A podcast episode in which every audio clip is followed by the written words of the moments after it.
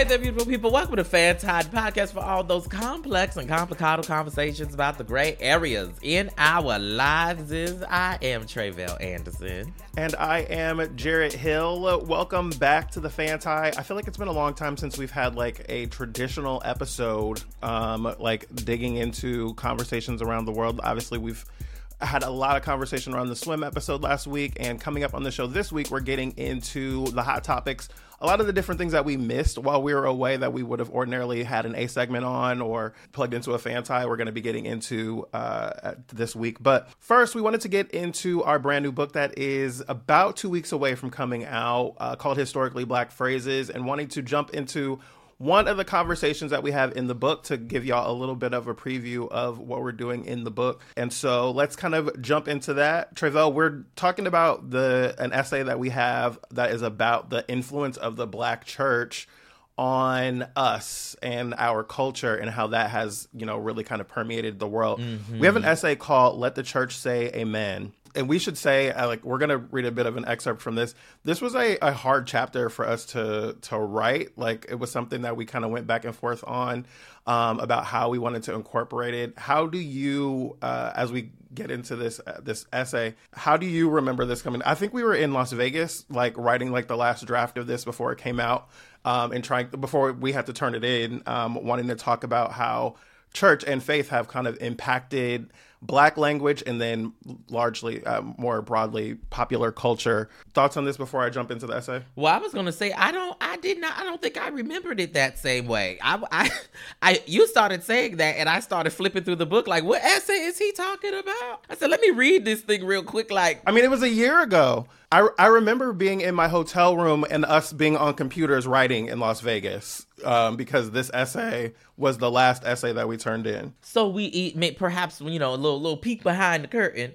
Um, so we split up the essays in the book. There are about what seven or eight essays in six essays in the book, and each essay kind of takes on right a different aspect of this black language conversation and you and I, like you just said, wanted to highlight right the role of the black church. Um, and I remember us, you know, you took, uh, I think you took this one and you made like the first pass at the edit. And so the final product is like a combination of your writing and my writing. Um, and i think the the pairing together because for me there were certain things that I, I wanted to talk about in terms of how i see that relationship manifest and i think you had some other things. And so this is like a good example of like the blending of how both of us come to this conversation topic of you know the influence of the black church especially on and and we should say the black church and when we say that we mean it you know in a broader you know spiritual sense you know largely talking about the christian church right? But like spirituality shows up in so many different ways for us as, you know, nignogs and whatnot. And so, you know, I think all of that is captured in here. But you wanted to read a piece for the people? Well, it starts, I'll, I'll, read the beginning of it. It says, Black culture and the Black church are inextricably linked. Like melting ice cubes, distinguishing one's influence on broader pop culture from the others is almost impossible. The first person thanked in award show acceptance speeches, especially by Black folks, is God. Crosses and Jesus pendants hang around the necks of celebrities and everyday folk, often encrusted in diamonds or the diamonds more economical cousin, the cubic zirconia. From the ways we celebrate and get on one accord, let the church say amen to how we mourn or complain. Trouble don't last always. Um, another reference that's actually in the book. It says the Black American experience, while never a monolith, is one peppered with religion or at the very least spirituality. In doing like research for this book, I remember like looking up, finding data that talks about, I believe it's like 95% of Black folks say that they believe in God or a higher power. Whether or not they go to church is a different conversation. But in this essay, we we kind of unpack that a little bit and talk with an expert, and I think a, a linguist that talks about like even if you weren't in church how church has an influence in your life because of the people that might have raised you or the people the places that you you grew up in and, and different things like that. I would just like to say that was not a great advertisement for the audiobook that we also recorded. Um it's had we we read it for the audiobook with a lot more spirit a lot more energy you know did i not give you Listen, it's early in the morning. we we are both coming off of a Beyonce weekend. Listen, it's early in the morning after a three day weekend with Beyonce, and uh, both of us came in into the the the session this morning like, "Hey, girl, how you doing?" Mm-hmm. I was here early. I'm I'm ready because I'm a professional. I zoomed in right in time, on time. Whew. And you did. But I what I was going to say is that you know one of the things that that you just mentioned dr Anne H. Charity Hudley is the the main linguist that we interview um, for the book. And she talks about how you know everybody knows you know um, um, God is good all the time. All the time, God is good. You know, just because of how, you know, that has seeped through our culture beyond the church house, right? Mm-hmm. Um, and I think that's something that we really wanted to reflect there. So, you know, that is, you know, a, a quick sneak peek Okay, for those of the Fanti fam who are here, I think we'll also post this on the social medias. Okay, historically black phrase from I ain't one of your little friends to who all gonna be there. Okay, it's a fabulous dictionary of these phrases we've all heard and loved and learned throughout our journey. It is our opportunity to kind of, you know, put some respect on our tongue. Amen and amen. HistoricallyBlackPhrases.com, available for pre order right now. It comes out September 19th. Okay. Just quickly before we move on, I think my favorite two in the book are from my family. Um, Casket sharp is one of the one of my favorite phrases. My grandfather used to always reference people as being casket sharp if they looked good, if they had on a, like a gray outfit. And then my grandma, my aunt is actually one of the people who her phrase is like what part of what started this book is the devil is a liar or the devil is a lie and the example that we use in the book is actually my aunt and like it's it, every time I see that one or Casket Sharp, I'm like, oh, this it, it reminds me of literally specific people in my family that I have like deep connection with those phrases. So you so sentimental. I love that. Um, again, historicallyblackphrases.com for checking out the book. We're, when we come back, love that for you too. we're going to take a break. When we come back, why we're so exhausted after a Beyonce weekend and digging into the hot topics of the last few weeks while we've been away. Don't go anywhere. More Fantis coming up.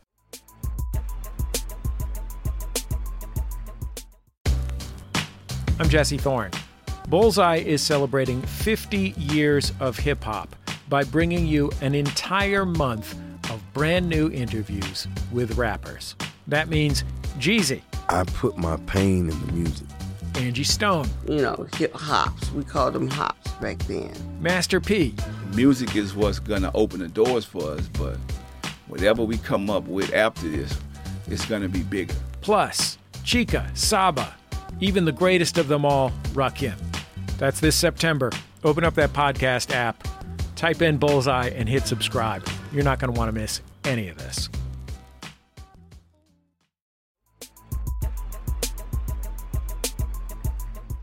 Welcome back to Fanti. We are digging into the hot topics and the things that we were doing while we were away. Uh, Tre'vell and I were away for about a month, um, uh, preparing for coming back. Uh, also learning to swim, giving the producers time to put together the film that they put out for y'all last week.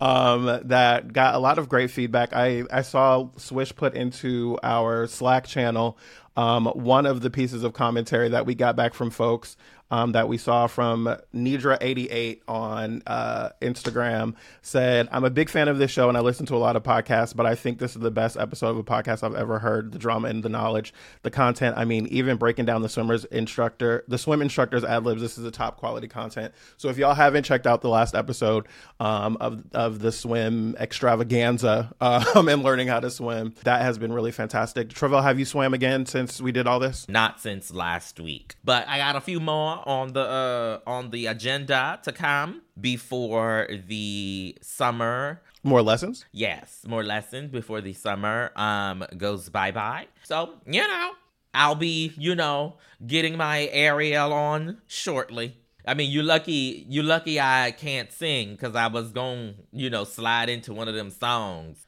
Under the sea, under the mm. sea. Mm, and there, my luck just ran out apparently. So, uh, okay.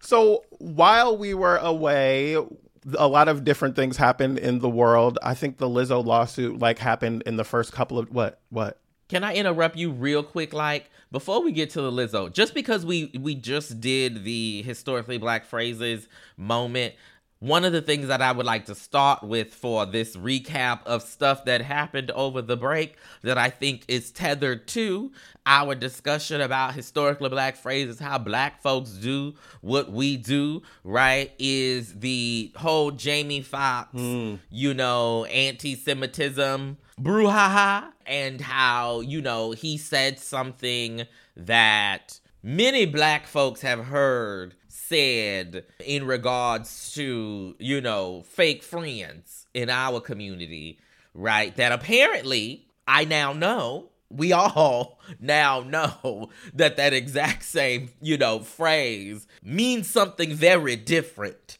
outside of the cookout. And I just think that that goes to show the many different ways that how we talk as black folks, right? Especially is unique in its own way and it has its own systems and structures and mores that could be right in direct opposition to to other cultures communities and and and their you know linguistic practices Yeah, I number one, I know that someone shouted out "unique" when you said that. I saw this this Jamie Foxx moment happening, and I just one, I was really irritated with Jennifer Aniston, and felt like what did you say her name was Jennifer Aniston. oh it sounded like you said Anderson. That would be you. Rayville Anderston. Um, no, Jennifer Aniston. I was I was irritated with Jennifer Aniston in this moment because like her response to it is what made it such a big thing, right? And like the way that people I feel like really kind of blew the story up. But like I thought it was a great example of like this is something that black folks say that means this thing, and y'all hear black folks saying this and you receive it as something that it's not. Um, for those of you that don't know, Jamie Foxx said, you know, reference like they killed Jesus in a text in a in a tweet or in a post, and like people responded to that as it being anti-Semitic, and it was like this doesn't have anything to do with Jewish people. Like this doesn't have anything to do with anti-Semitism. This doesn't have anything to do with any of that. And like you heard it that way, and like received it, and you know were offended by it in that way, but like that was about you and it wasn't about Jamie Foxx, right? And like Jennifer Aniston then following up with a tweet saying like I didn't mean any anti-Semitism by reposting this and Jamie Foxx having to come out and make a statement about it.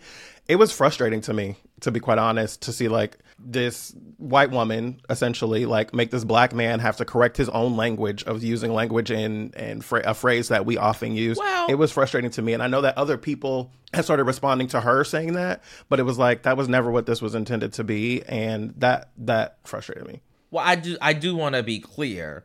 Jennifer Aniston responded the way she responded because there was already a dust up, Well, yes, right? Like, and so, and I just want to be clear that you know people were talking about it and outraged and all of that other stuff before she, you know, perhaps added more to the headline fod- fodder of it all. But you know, it it it, it this is this is a side effect of our cross-cultural uh exchange uh experiment that we are learn li- living through we are living through a case study okay that is one of the things i recently realized Oh my god. we are living through a modern we are we are we are the visual we are the visual okay well played. Well played. because guess what in 5 to 10 to 15 years if not further they're gonna be reviewing this moment hmm. in time My god. and my God, today, ooh, will it be horrible? ooh, they'll they will look. We will look back on this time and say, "Oh my, how I got over." Because oh Lord. Listen. Okay, I'm done. Let's keep going. No, that was definitely uh, one of those moments where I was like, "Oh, this is actually a very historically black phrases adjacent kind of moment." Um, I was saying that I the Lizzo story broke. Uh, I think right after we left for break, there was like this lawsuit breaking, um, accusing Lizzo of some pretty heinous things. Um, I think the story that really kind of permeated culture the most was about like fat phobia and all this other stuff, but like and like fat phobic language or like body image stuff and positivity. But it was really a lot more serious things that were in that that charge uh, that was alarming, but also like we've seen now, Lizzo has countersued. Um, the Lizzo story was an interesting one to see happen. Yeah, so three of Lizzo's former dancers accused her of sexual harassment and creating a hostile work environment. They also allege that she pressured one of them to touch a nude performer at an Amsterdam club um, and subjected the group to an excruciating audition quote unquote, after leveling false accusation that they were drinking on the job. The dancers accused Lizzo of calling attention to one dancer's weight gain and later berating, then firing that dancer after she recorded a meeting because of a health condition. The suit filed in Los Angeles Superior Court also accuses the captain of Lizzo's dance team of proselytizing to other performers and deriding those who had premarital sex while sharing lewd sexual fantasies, simulating oral sex, and publicly discussing the virginity of one of the plaintiffs. So that is a quick little write up from um, NBC News, FYI. So what was interesting to me about this was like none of the stuff that they said she had done, or like none of the things I was hearing like them talking about, like did I just like think sounded completely outrageous as as impossible. Like Lizzo has always had a pretty sexualized like image. She has a lot of like sexualization of things on stage. And so like the idea of that wasn't hard for me to believe. It was something that I remember thinking like, "Oh, I know that certain people will have the same experience and and will be in the same moment and have different experiences of it, right? And like that was one of the things that was kind of kicking through my mind mm-hmm. and wondering like what what would come out of this case, right? As we hear more and more details as as this, you know, seemingly kind of moves through the process. My my feelings about this were were kind of all over the place with Lizzo. I mean, I I I think that as folks other folks have said right some of the behavior that is lodged in here is you know the the behavior that is often accepted in the industry right? And it it pe- many people chalk it up to just being part of the game right? You have meetings at strip clubs. You you know you you meet in hotel rooms. If you are in day in hotel well yeah. Well I, I wouldn't go in that far but a lot of people chalk that up to the game as like that's just how this industry works and that's just what happens. But you know it's also not great that you know folks are feeling like somehow that that they're not able to opt in or opt out of that type of stuff. And it seems and and these people are saying that they received like you know blowback or retaliation right for you know shirking uh uh some of those types of things that that have come to be accepted. This is it's really wild to also just like look at this from a broader like quote unquote cancel culture uh quote unquote crisis pr management perspective because like you know lizzo disappeared for a little minute while that's this story was out and she's slowly reemerging you know um as um, particularly on social media. And and it'll be interesting to see particularly the allegations around you know uh which you mentioned which is a lot of the headlines focused on the allegations of fat phobia which in focusing on said allegations of fat phobia. They were being fat phobic. But because there there are other things right in that the that the suit alleges there the, and the the the initial uh i think three dancers they did an interview on tmz so you do with that what you will. Yeah. but um you do with that what you will. Not the sound.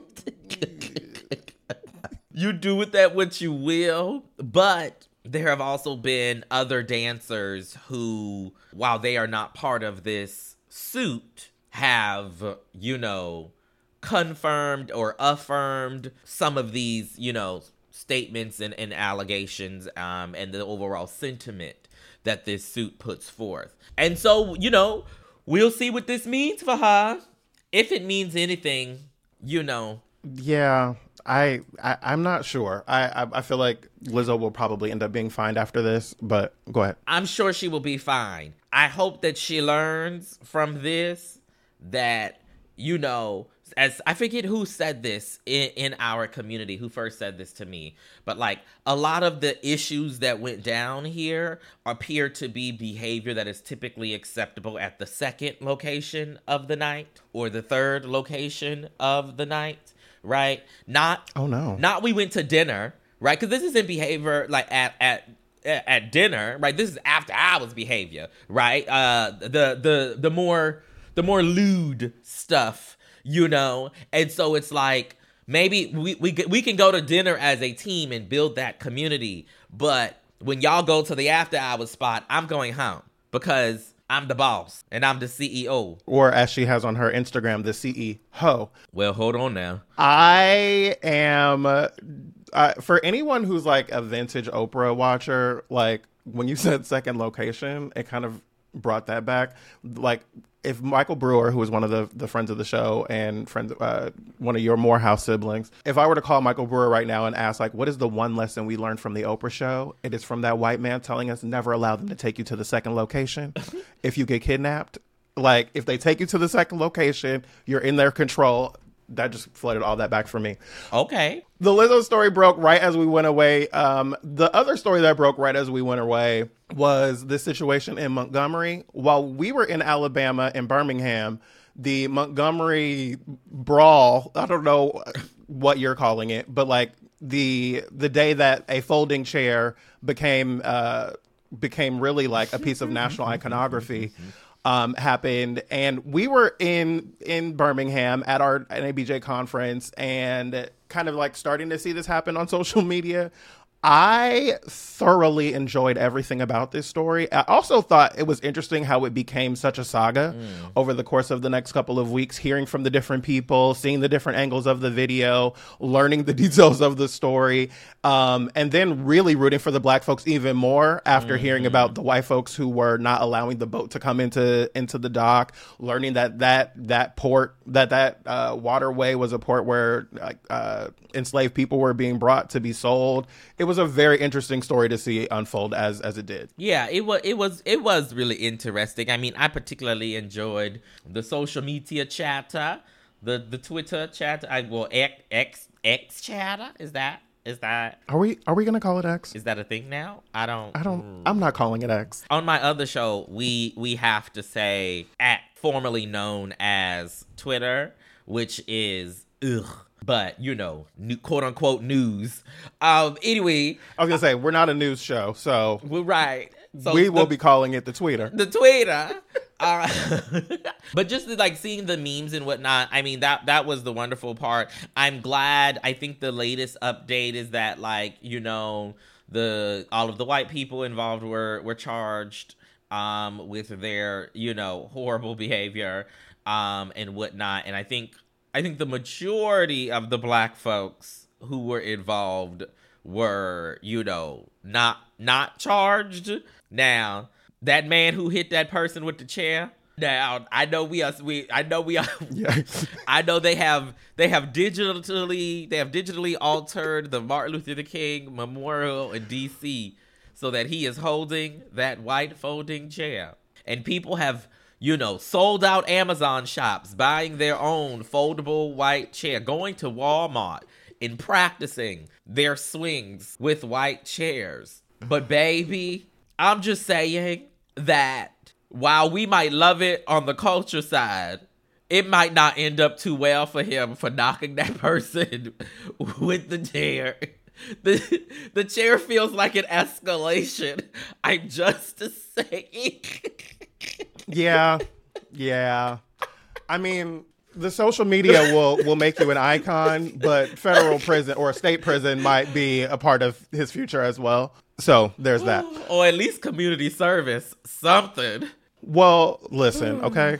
I will say that it was it was one of the things that made me really appreciate Twitter, even though like it's kind of on the dying on the vine now. Like, are you mm-hmm. using Twitter still? I mean, I'm on there. like regularly? I mean, I'm on there. I, I don't I don't use much social media regularly anymore. I feel like unless it's work related. Yeah, I the Twitter piece of it has been interesting to me because like I find myself using Twitter less and less and I miss it. Like the Twitter has been a lot of fun for me over the years and Twitter changed my life in a lot of ways.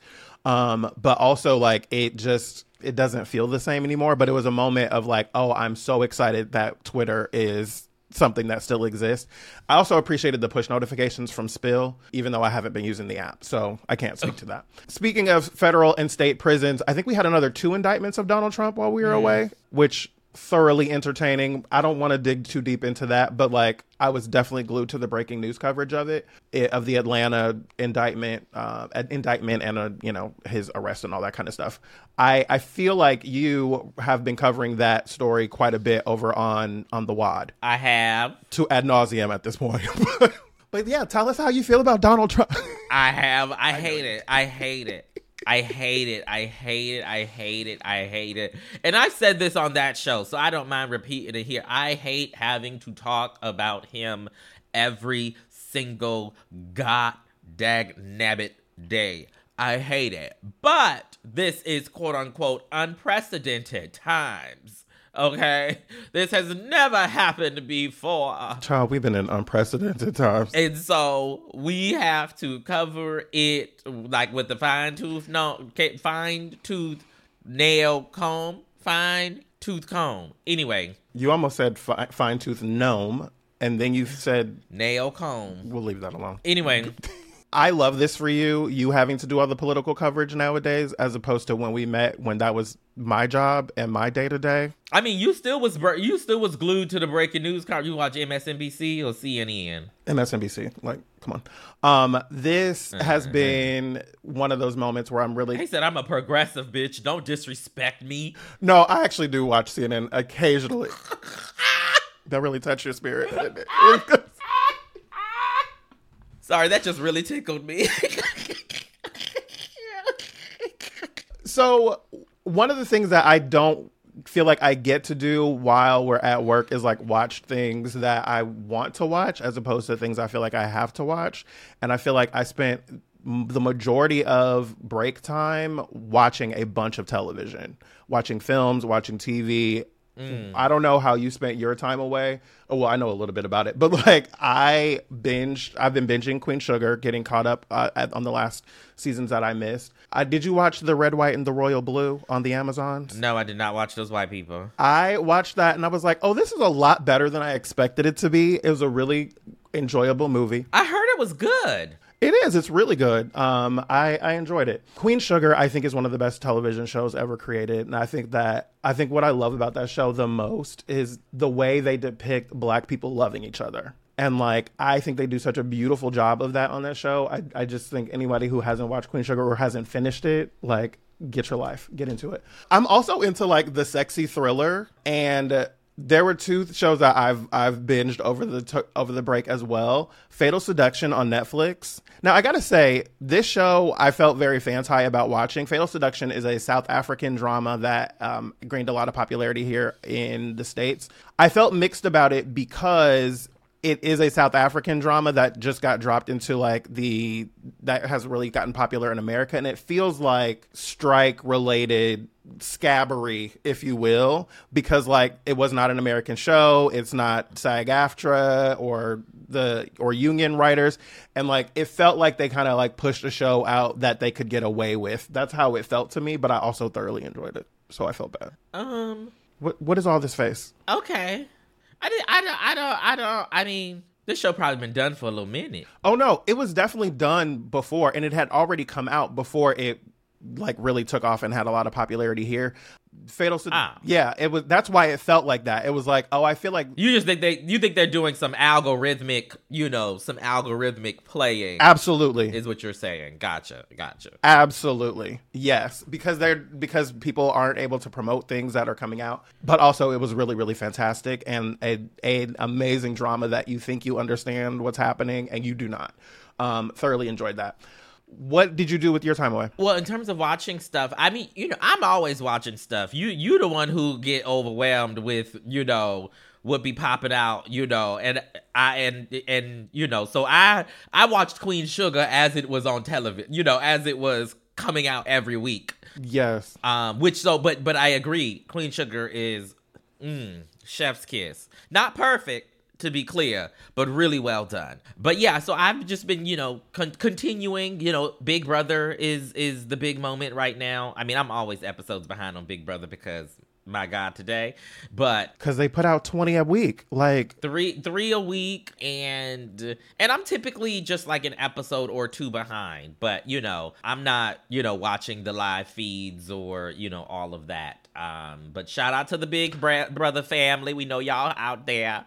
Oh and then in general what did i do? I mean i just i did i mean i did a little rest but i was i was doing work on other stuff. You know we we we the life we live is a busy one you said I get overwhelmed with television while we're in season. And like, I. I have t- decided that like when I'm guesting on other shows, like we're doing pop culture happy hour and stuff like that, like you usually end up having to watch like a series or a movie or go screen something or whatever. And like that was something that I had I had gone to go screen a film for a pop culture happy hour episode, but wasn't able to get uh, into the screening in time. Like the there was like a parking situation, all kinds of different stuff, and I wasn't able to go. And I remember thinking like I'm not doing this anymore. Like watching television and film like all feels like works for me so much nowadays that like I love to watch things when I don't have to talk about them, but like being able to watch Queen Sugar late, I don't nobody's asking me what I think about season 5 or 6 about Queen Sugar, and so I don't have to like go into the details of it.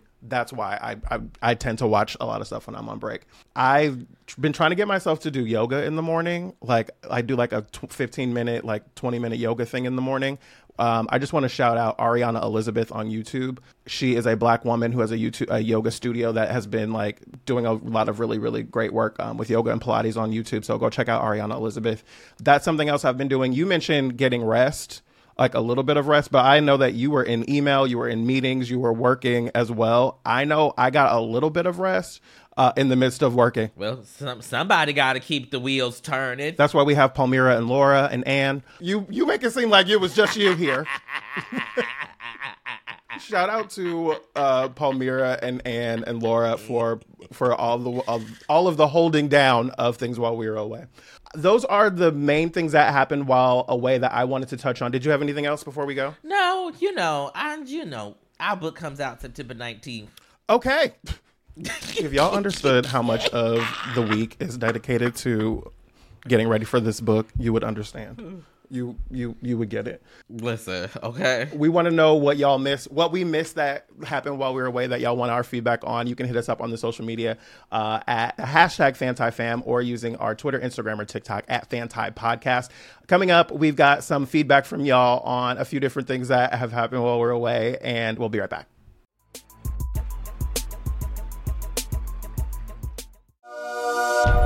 Somewhere in an alternate universe where Hollywood is smarter And the Emmy nominees for Outstanding Comedy Series are Jet Pacula, Airport Marriott, Thruple, Dear America, We've Seen You Naked, and Allah in the Family.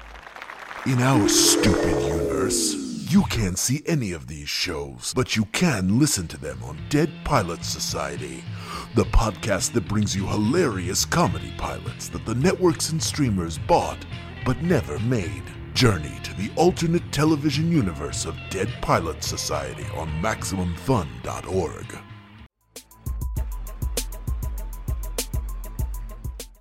Welcome back, beautiful people. Okay, we are going to get into some listener feedback. We've got an email here um, that also ties into a a hot topic uh, since we've been going since we've been gone.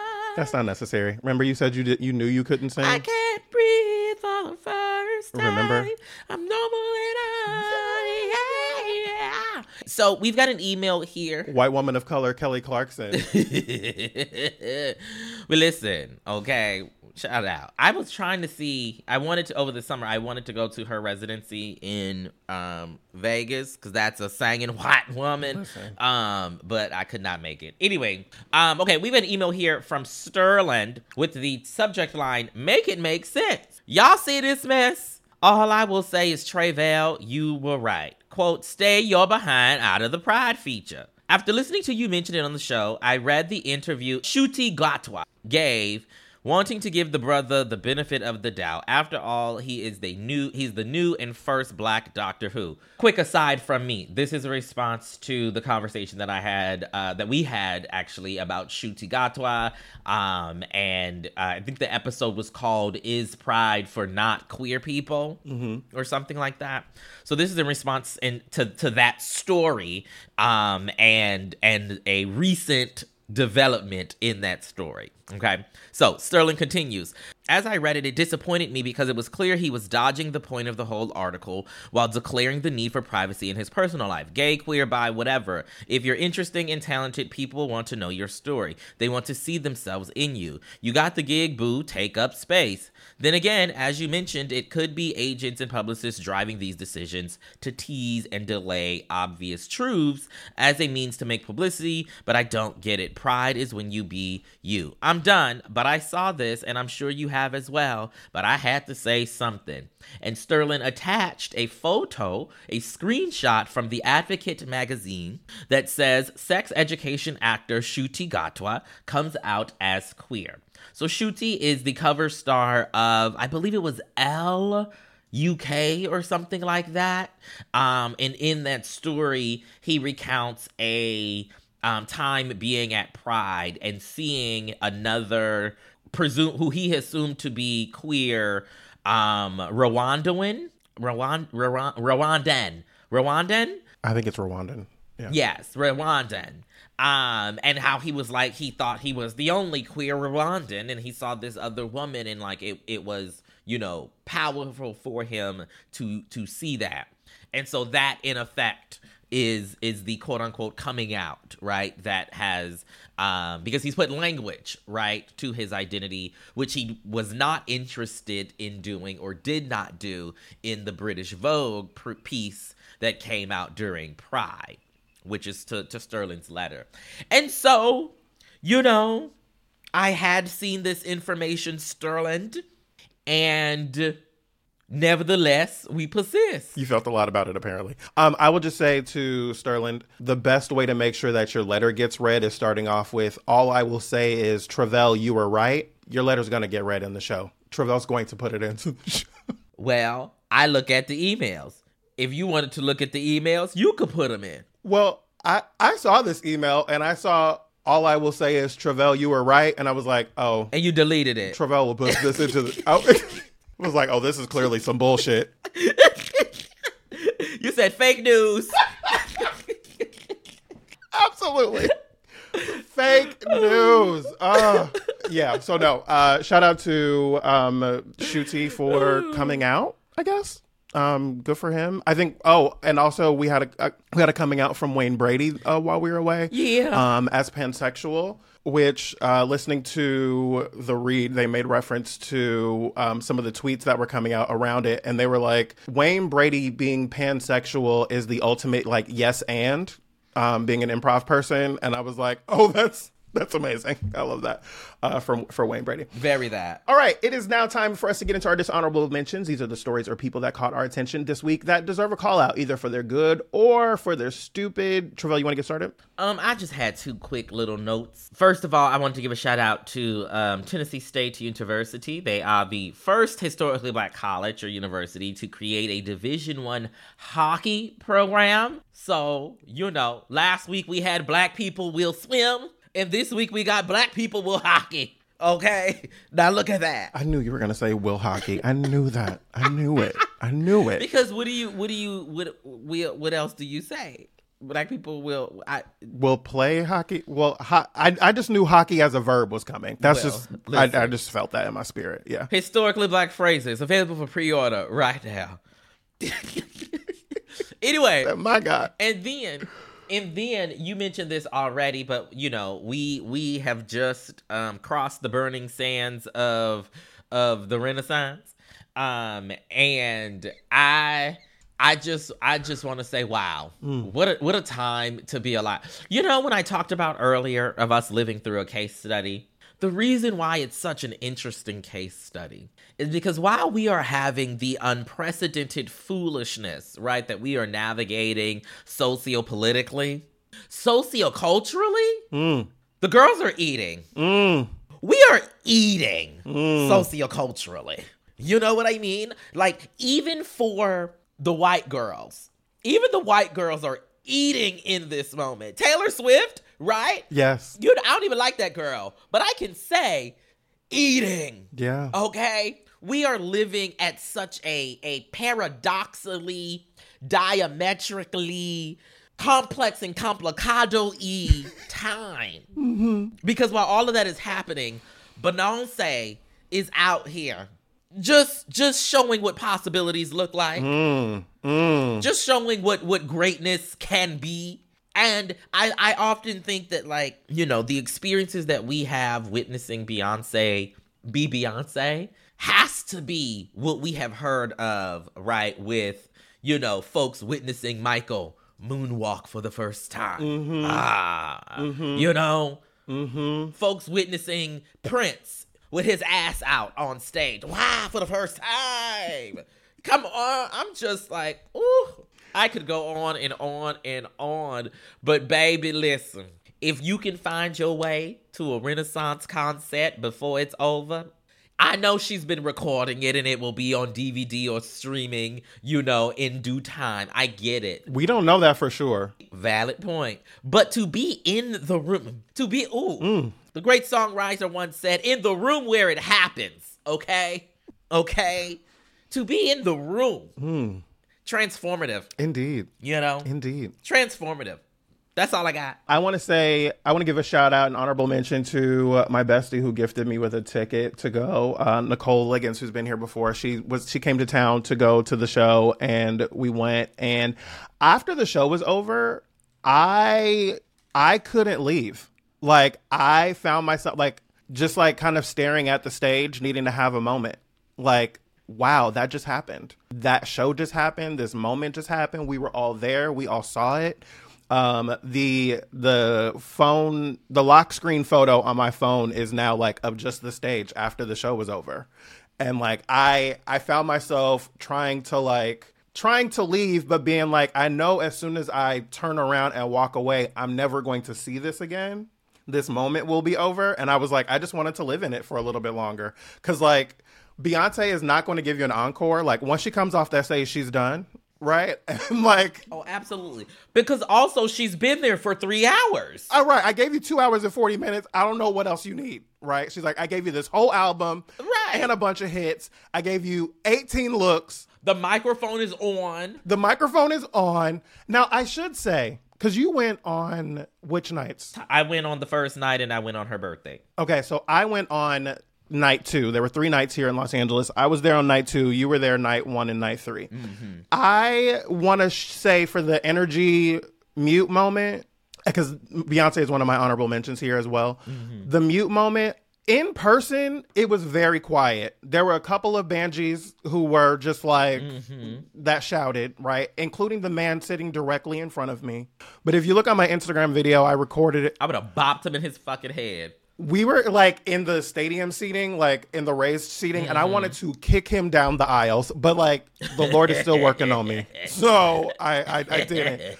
But he was like, if you watch my video, you hear everybody on mute, and it goes quiet, and then you hear like the sw- the quiet swell, and you hear yeah, and it's him, and I was like. Oh my god. Motherfucker. I was I was irritated, but I'm also like, it's not that serious. It's just a concert. Um, so shout out to Beyonce. The Renaissance concert, the the tour has been incredible. I I look forward to whatever she's going to do with this archive of fashion that she has built just from this tour. I feel like it's going to be in a museum somewhere, like for you to be able to see it all at some point. It is going to set up her grandchildren for wealth. It is an extraordinary collection. So shout out to Beyonce and just the amazingness of the Renaissance, um, uh, the show. I also want to give a shout out to a couple of other folks. Um, our my friend Yolo Akili, who runs Beam, which is the Black Emotional and Mental um, Health Collective. Um, they have a new podcast called Black Healing Remixed, and um, you can get it wherever you get your podcast. But it is all about mental health from the perspective of blackness and healing, and you can go check that out. Again, it is called Black Healing Remix. If you're into conversations around mental health and um, the ways that we think about it, and also how it can impact so much of our culture and our work. Um, please go check out Black Healing Remix.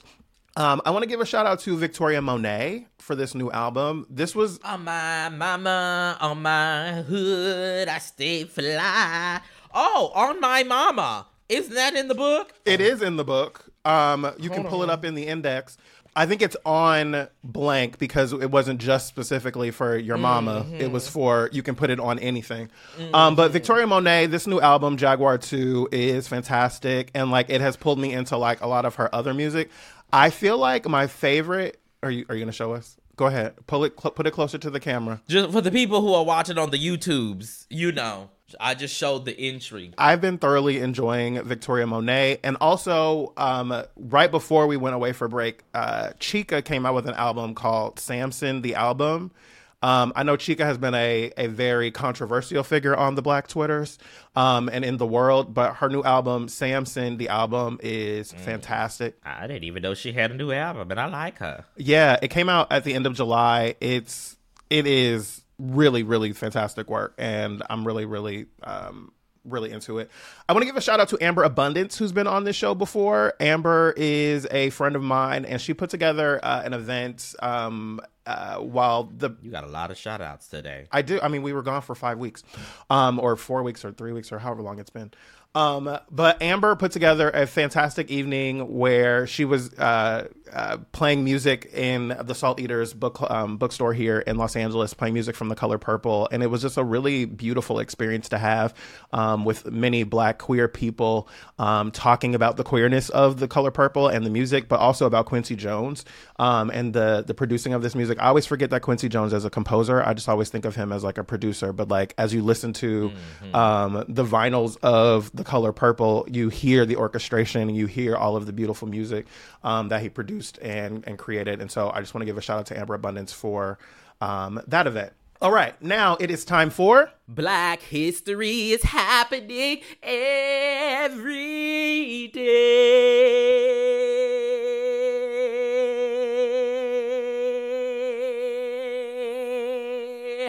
So for today's, this week's Black History is happening every day. We're going to keep it on the swimming um tip of of, of last week um and tell you about Textured Waves. Textured Waves is an all-black woman-led surf collective dedicated to promoting diversity and inclusion in surf lineups internationally. Founded in 2019 by friends and surf experts Chelsea Woody, Danielle Black Lyons, and Martina Duran. The org aims to normalize black women not only surfing, but creating a sisterhood of bl- amongst black women surfers, along with partnering with sports brands and planning local events in the surfing community. Textured Waves hosts an annual retreat in Waikiki, where dozens of black women from around the world join the founders for a day of immersive surf lessons and culture. What's so funny? You're so gay. Am I? Like, because you called it you called it Waikiki as opposed to Waikiki. You called it. You really emphasize the kiki. Now, the listeners the listeners can only hear my facial expression, whereas the YouTubers can see We can feel it. my facial expression. But if somebody don't get Jarrett up out my face, if you would like to learn more about textured waves, please check them out on Instagram for more information. Okay, at textured waves. Shout out to them and the work that they are doing. Before we get out of here, again, historically black phrases from I ain't one of your little friends to who all gonna be there, okay? Available for pre-order right now. We are doing a um a launch event in Los Angeles. So if you're in the Los Angeles area, stay tuned. Um, it will be on September 19th here locally, but stay tuned to our socials so that you can get all the information about getting tickets to that if you would like to be there in person. Okay, you can also check out We See Each Other, a Black Trans Journey Through TV and Film available wherever you get wonderful books. Also on audiobook. Oh, there's an audiobook. There will be an audiobook for Historically Black Phrases as well, read by Jarrett and I. You got I'm say? I think the audiobook is going to be a lot more fun than I ever expected to be. Like as it was one of the most fun pro- parts of this process and I think that people are going to enjoy it in a way that I, I I wasn't sure how an audiobook would work for a book like this. Um, but like sitting there and reading it and hearing it and doing that whole process was just incredibly cool. And I think people are going to really enjoy it. So um, make sure you go check that out. Um, as we're plugging the various different things, I don't think we're going to be doing anything in Waikiki. Um, but hopefully we'll have um, things happening in cities near you so that you can um, join us. Hopefully we're working on some different things to be able to to meet you all in person and do some book events. Again, I don't. I I just wanted another why Kiki reference um because that's hysterical to me. We we noticed because that's that whole sentence thing had no purpose. we noticed. I don't know what you mean. I just wanted to make sure we represented that part of the listenership. If you are watching us on YouTube and you have not checked out the other seasons of the podcast, you can go do that wherever you listen to podcasts. Um, type in fantipodcast.com and you can go check out all of the past episodes, or you can check it out on whatever streaming platforms you listen to Slayworthy Audio. If you have a comment or suggestion about this week's show, we are at Fanti Podcast on the Instagrams, on the Twitters, and on on X and on the TikTok. You can use the hashtag FantiFam to uh, to jump into the convo with us, and you can email us to fanti at maximumfun.org. Yes, and again, we told y'all last week about the our swimming journey. If you would like to see the bonus content footage, okay? Oh yes, put together by the one and only Laura Swisher and Palmira Muniz and Anne Marie Huber. Okay, you gotta join to become a you gotta become a Maximum Fun member in order to get access to that. All right, that's at maximumfun.org/join where you can do that. As always, our music is brought to you by the one and only Corey, C-O-R.E-C-E, wherever you get wonderful music. Our graphics are by Ashley Nguyen and the folks over at Moon House Creative. Our editor is Anne Marie Huber, and our producer is Palmira Muniz. Oh, that was horrible. Our singer producer is Laura Swisher. This is a production of Maximum Fun.